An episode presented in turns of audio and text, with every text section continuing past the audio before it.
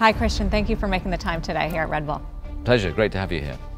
So we're getting into race weekend at Silverstone. What does that look like for you? What are the different responsibilities that you have right now? Well, it's always a busy build-up to the British Grand Prix. So as our second home race within a two-week period, so straight off the back of Austria last Sunday, there's a lot of sponsors, a lot of friends of the team, a huge amount of interest. A lot of our employees will be up at Silverstone over the weekend as well. So it's always a very busy weekend.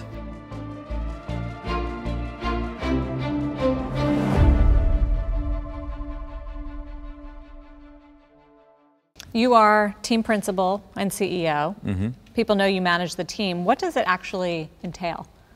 Well, it entails a huge amount of variance. So I always liken it to, for 23 race weekends a year, I'm the team principal of a high-performing sports team, and for the other 52 weeks of the year, from Monday to Friday, I'm the CEO of a high-tech technology business. So it's wearing the different caps for the different roles.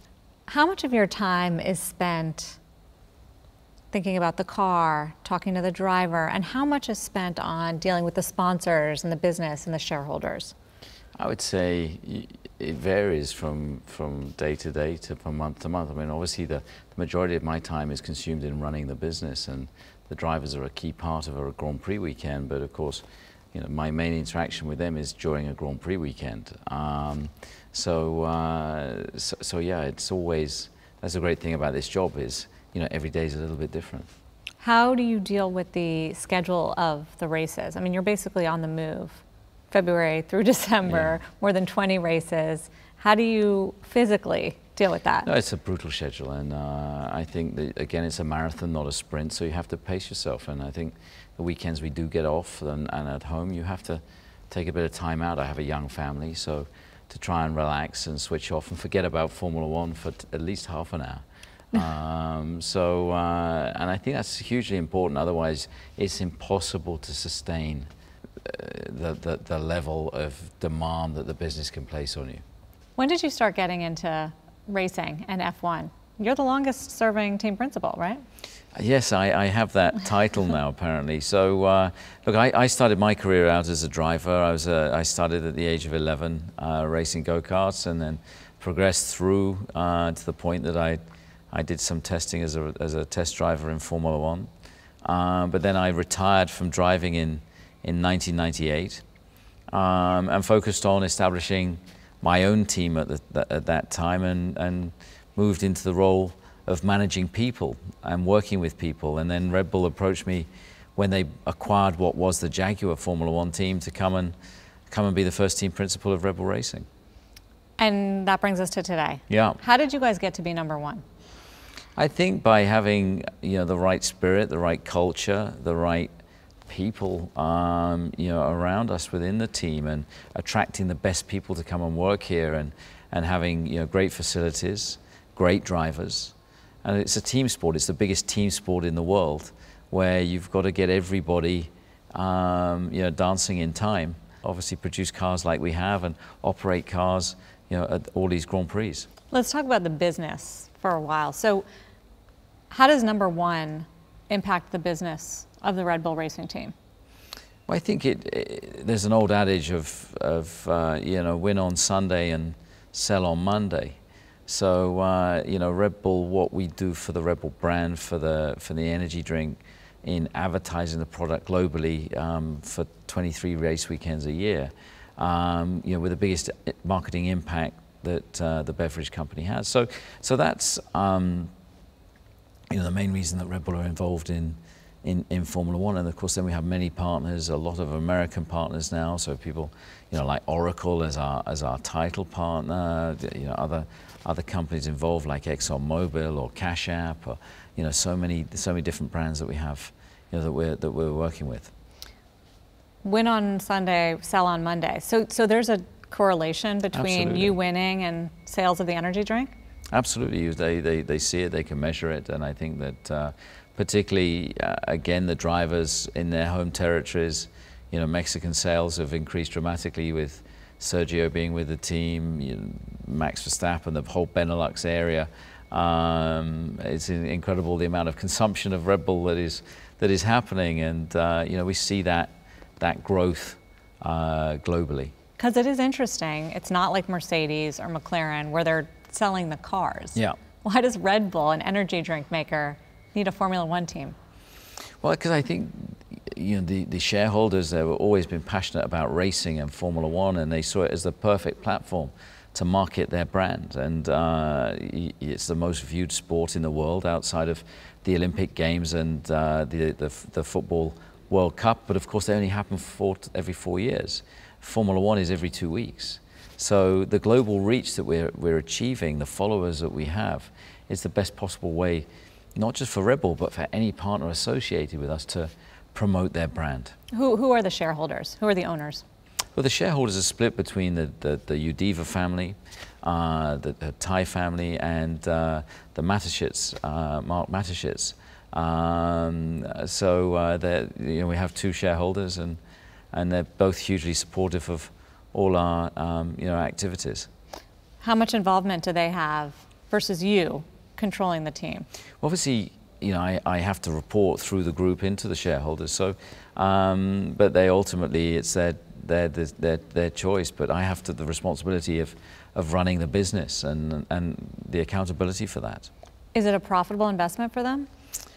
It depends how you view it. In terms of the recognition for the brand globally, what that would cost to advertise, absolutely, is a huge success in the amount that it's promoting the Red Bull brand. And I think as the sponsorship and partnerships and the income improves and cost caps take effect on both chassis and engine in Formula One, it becomes a much more sustainable you know, business. And we're seeing the intrinsic value of Formula One teams just increase dramatically. So let's talk about the revenue side. It comes through sponsorships, mainly? Well, you've got a split of revenues. You have the sponsorship that you raise as an individual team with the partners that you work with. And then, of course, the money coming into the sport through Liberty Media, how that's distributed through the prize fund represents, you know, significant numbers with the amount of money that's obviously now flowing into the sport. How has that changed over the years? It's increased significantly, you know, with the Liberty ownership. I mean, Bernie Ecclestone did a great job in developing and building the business, and I think Liberty have now taken it to that next level as well, and revenues have never been better. So how much is it the cost cap in terms of profitability and making the teams more efficient? Well, I think the cost cap has had an effect because it's driven efficiency into the business, which in turn, as the popularity has increased, revenues have increased significantly, and so, you know, each team is in a very healthy position. Historically, there would have always been two teams that were struggling to hang on. Now we have 10 very, very healthy franchises in Formula One. Does it limit you as to what you can do further on R&D and innovation? You just have to be choosy in where you choose to spend your investment. So I think it makes us be selective. But we still want to innovate. We still want to be pushing the boundaries. How much of what comes in goes toward development of the cars and figuring out design to make them faster? 75%. What about the other 25%? Well, the other 25%, you've got to run the business and pay drivers and people and so on. But there's a huge amount of investment that goes into technology and designing and producing these cars. Many think you have the best car. Uh-huh. I mean, you're more than 2 seconds often ahead of the second place finish. How did that happen? I think that's a culmination. There's no silver bullets, and I think it's every department having to be delivering their part, whether that's on the chassis, on the aero, on the mechanical design, on the operational side, on the engine side, on the driver's side. So it's a culmination of all those elements needing to come together to deliver. And I think that as I say, there's no silver bullets in this sport. It's about hard work, teamwork, and working collectively. What about the Oracle partnership? When did that happen? How did that come together? Well, that came together in time for the 21 season, and we've been using their technology and the cloud technology, and as well as some of their CRM and technology. We're using some of their tools to help us make faster decisions on the pit wall as well, with the amount of simulations that we can run in within a Grand Prix. So that started in 21, and it was so successful that it grew to a title partnership in 2022 that we became Oracle Red Bull Racing. What about the other sponsors? Who are they and what do they bring? We have so many partners. We have 52 different partners across the team now, across all different categories. You know, if you go from TAG Heuer, the classic watch brand, or ExxonMobil that are producing all of our fuels and lubricants. We have you know, companies like Cash App. We have companies like Bybit. So we have so many different brands, you know, that we're working with that are all making great use of Formula One. What about the prize money? How does that work now that you're at the top? How much more do you get than the other teams? Well, the prize money is essentially split into three columns. So you get one column for participation, you get one column for where you finish in the Constructors' Championship. Then there is a third column that all has a historical content to it. So, for example, Ferrari benefit the most from that column because they're the longest standing team. So it's a complicated matrix, but that's how fundamentally it flows into the sport. What are your thoughts on some of the rules and regulations? There have been improvements in safety, big regulations on 2022, and now ones we're looking ahead on 2026. Yeah. I think the FIA do a great job on safety. If you look how safety has improved with Formula One cars over the years, has been phenomenal. To think that Roman Grosjean could survive an accident like he did in Bahrain is unimaginable. So you have to give full credit to the FIA on the grounds of safety, and of course occasionally we get a big shake-up in regulations, where like we had for 2022, and we're getting another one in 2026 that encompasses both power unit and engine. That keeps everybody on their toes. This relates to sustainability and 50-50, right? Electric. Yeah.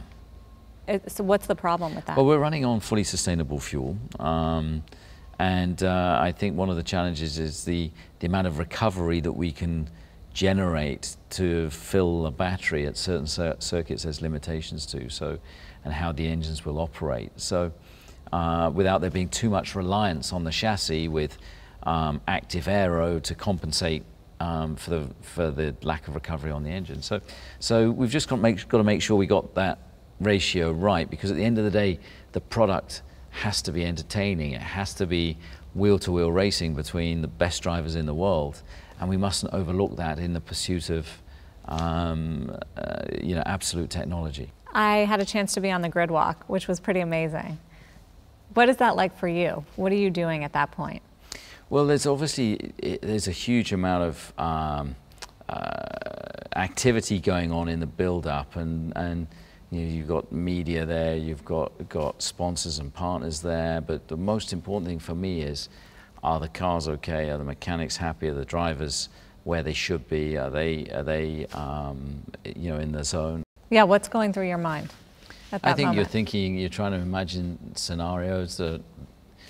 How the start could turn out, and you know, the what ifs. But I have sort of a ritual that I will go through, or a sequence of events from the point that I shake the driver's hand from the right hand side. I walk back to the garage. I watch the start of the race from the garage. You know, I just want to make sure that the mechanics are. You know, they're all where they need to be, that they're all looking calm and everything is under control. And then once the race has started, I walk across to the pit wall, plug in, and get fully involved in the strategy. Are you superstitious? Yeah. Very? Oh, very enough. And is that why you shake on the right side? Yeah, always. You know, and I think that it's just a sequence of events that you go through that helps put yourself in the mindset for the Grand Prix. It gets rid of all the distractions. You've obviously become a celebrity. Is it because of Drive to Survive? I think Drive to Survive has played a big role in that. I mean, in the motorsport world, we were all reasonably well known, but Drive to Survive has taken it to a whole new dimension beyond the sport, and I think that's been a game changer. How have you seen the popularity of F1 change over the years? I think it's been massive, the shift. over the last 5 years, but particularly since the pandemic. I think people sitting at home watching box sets and content, that's really where Drive to Survive really took off. And I think that the success that that's generating in the US is amazing. So really the last few years. You've always seen clearly. You were one of the first to, you were the first to participate in Drive to Survive. Why is it so important to have now the cameras around and to bring folks in? The reason I was very supportive of it, because I thought there's so much more to Formula One than just the race itself, the personalities, the characters, the politics, the competition. And so I think just lifting the lid slightly on that and seeing not even 10% of what goes on is very, very compelling. And you get to see some of the characters and some of the challenges that teams up and down the grid face. You mentioned the U.S., and we've seen the popularity grow. Why do you think it hasn't caught on over the years, in years past? I think the U.S. has been very U.S.-centric in its sport, and you had NASCAR and IndyCar and so on, and I think Formula One's never really engaged the U.S. Mainstream, and I think that's now starting to happen, and I think it's only a matter of time before we get a competitive U.S. driver, and I think that'll be another major step forward as well. You think that needs to happen? I think that needs to happen. We've seen the effect just in Mexico with Checo, or the Netherlands with Max. You see that national support that there is for home talent. Are you looking to add a U.S. driver? We're just looking for talent. So if they happen to be from the U.S., then that's great. What do you see as the potential in the U.S. market? Massive, massive. I think we're just scratching the surface of the potential of the U.S., and I think that more races, and races like Las Vegas and Miami, certainly help, but I think there's a lot more we can do. Can you do more than 3 races in the U.S.? Potentially you could, but it's making sure they're the right races. What does that mean? Well, by going to Vegas, is a phenomenal a venue to be racing 10 o'clock Saturday night down the strip. It's got to be that kind of draw. It can't just be a run-of-the-mill, race at a, that doesn't spark that appeal. When you think about the growth levers that F1 can pull, I mean, there are already, what, 24 races? Can you afford more races, more teams? No, I think we need to be selective. Maybe we need to revisit some of the races that we already attend. To be selective of where do we want to be. In other words, figure out new places. Yeah, freshen should we have 2 races in Italy, for example, versus another U.S. race? There's those kind of questions for the promoter to consider. Based on what? The audience size? Based on its audience and what it brings to the sport. I mean, so many new markets as well that want to come in. It's not just the U.S. What about the limiting factors? You don't see a lot of women. First of all, you don't see any women drivers, and you don't see a lot of women on the teams. Mm-hmm. Is that a problem? It's changing. It's a lot of change in the last 5 years as well, that we're seeing more women interested in the sport. We're seeing more women taking roles. Certainly within our team, we're seeing a huge influx of talent and female talent. And I think on the driving side, there are great initiatives to get women driving. But I think it goes to the grassroots. We've got to get more girls involved at 6, 7, 8 years of age in karting and make it accessible and inclusive. And that way we're just seeing more women drivers coming through the sport. So that's important to you? I think it's hugely important. What about the perception that it's an elite sport? It's hard to get in as a racer. You have to have a lot of money. And it's hard to get into the races. Well, all our drivers across the 2 teams are there purely on talent. And I think 95% of the grid now is they're purely on talent. It is a tough sport, but there's only 20 seats. And you're seeing more and more investment going into young talent. That's what we're doing, investing in. I think we have 18 juniors on the program at the moment. So where we're investing in youth and young talent. So what is the barrier to entry to getting into F1?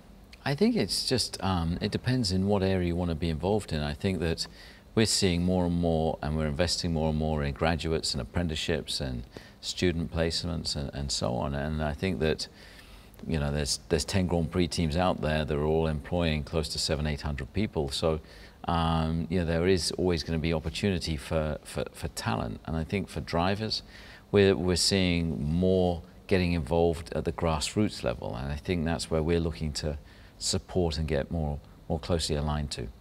Should there be more than 10 teams? I think that's a difficult question because it depends on so many factions of, you know, operationally, is it possible? Can you fit in a 10th team, 11th team, for example, in Monte Carlo? Where would they fit? And then you've got the bigger question of, you know, who pays? You guys get diluted, who gets diluted? I mean, I don't think the existing 10 are going to be happy to be diluted, so we'll say Liberty should pay if they want an 11th team. I'm sure the commercial rights holder is going to say, well, I'm not paying. So that's the issue. Until that can be solved or resolved, I can't see the route to an 11th team. You're moving into making your own engine. Correct. Why did you make that decision?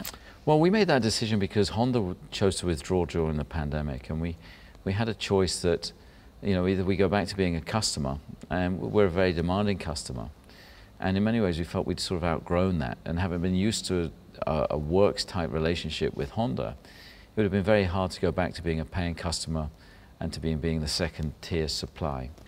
So that's why we made the decision to invest in our own facility, to take control of our own future, to be the only team other than Ferrari that has engine and chassis all on one campus under one roof, and the synergistic benefits that that brings. That was the reasoning and rationale behind that. Can this ever be an electric vehicle? No. Never? It shouldn't be. Why? Because I think the combustion engine still has life in it. I think that sustainable fuel is, we aim to be net carbon zero by 2030. And I think that we can be at the forefront of demonstrating that combustion still has a future. And what is your future? What is the future for you at Red Bull Racing? For me, I mean, I think is to keep this winning cycle going as long as we can. I'm very excited about the new Red Bull powertrain business. You know, that we run the engines for the first time in 2026. So yeah, I've got enough on my plate to keep me more than busy. We've all watched the rivalry between you and Toto, you and Mercedes. Is that real? Yeah, I mean, of course there's rivalry. I mean, they are competitors. You know, Toto's a competitive guy. There has to be respect. I have a great respect for what he's done and achieved, but they're competitors at the end of the day, and they want to beat us, and we would certainly want to beat them. There's also this idea that it hurts the business that someone is so dominant always in Formula One. Does that hurt the business? Look, there's always going to be cycles, and we've seen it before and we'll see it again, and it's only a matter of time before we get caught. So we just want to try and make hay while the sun shines as much as we can, and keep this roll of victories, you know, maintaining. But at some point, somebody will catch us. The field will converge, and the quickest way to do that is through stability of regulation. So you can already see teams are starting to nudge ever closer. But hasn't this always been a problem for Formula One, where it's 2-3 teams that dominate? You, Christian, want the business to succeed. I know you want to win every race. But is that really the best thing? But tell me which major league or sport does not have 3 or 4 teams that are, you know, if I look at the Premiership in the UK, if I look at NFL, for example, there are, you know, there's certain teams that are always there. And but the last team gets the first draft pick. There are more rules to make it more equitable. Yeah, and I think the cost cap is going to do that, but it's going to take a period of time before that really kicks in. And I think that you're starting to see the lower teams, you know, are starting to come up, but you know, you can't dumb down excellence at the end of the day. And I think that it's for the other teams to raise their game rather than us to lower our game. So success to you is winning. Success is all about winning. Christian, thank you so much for the time. We so appreciate it.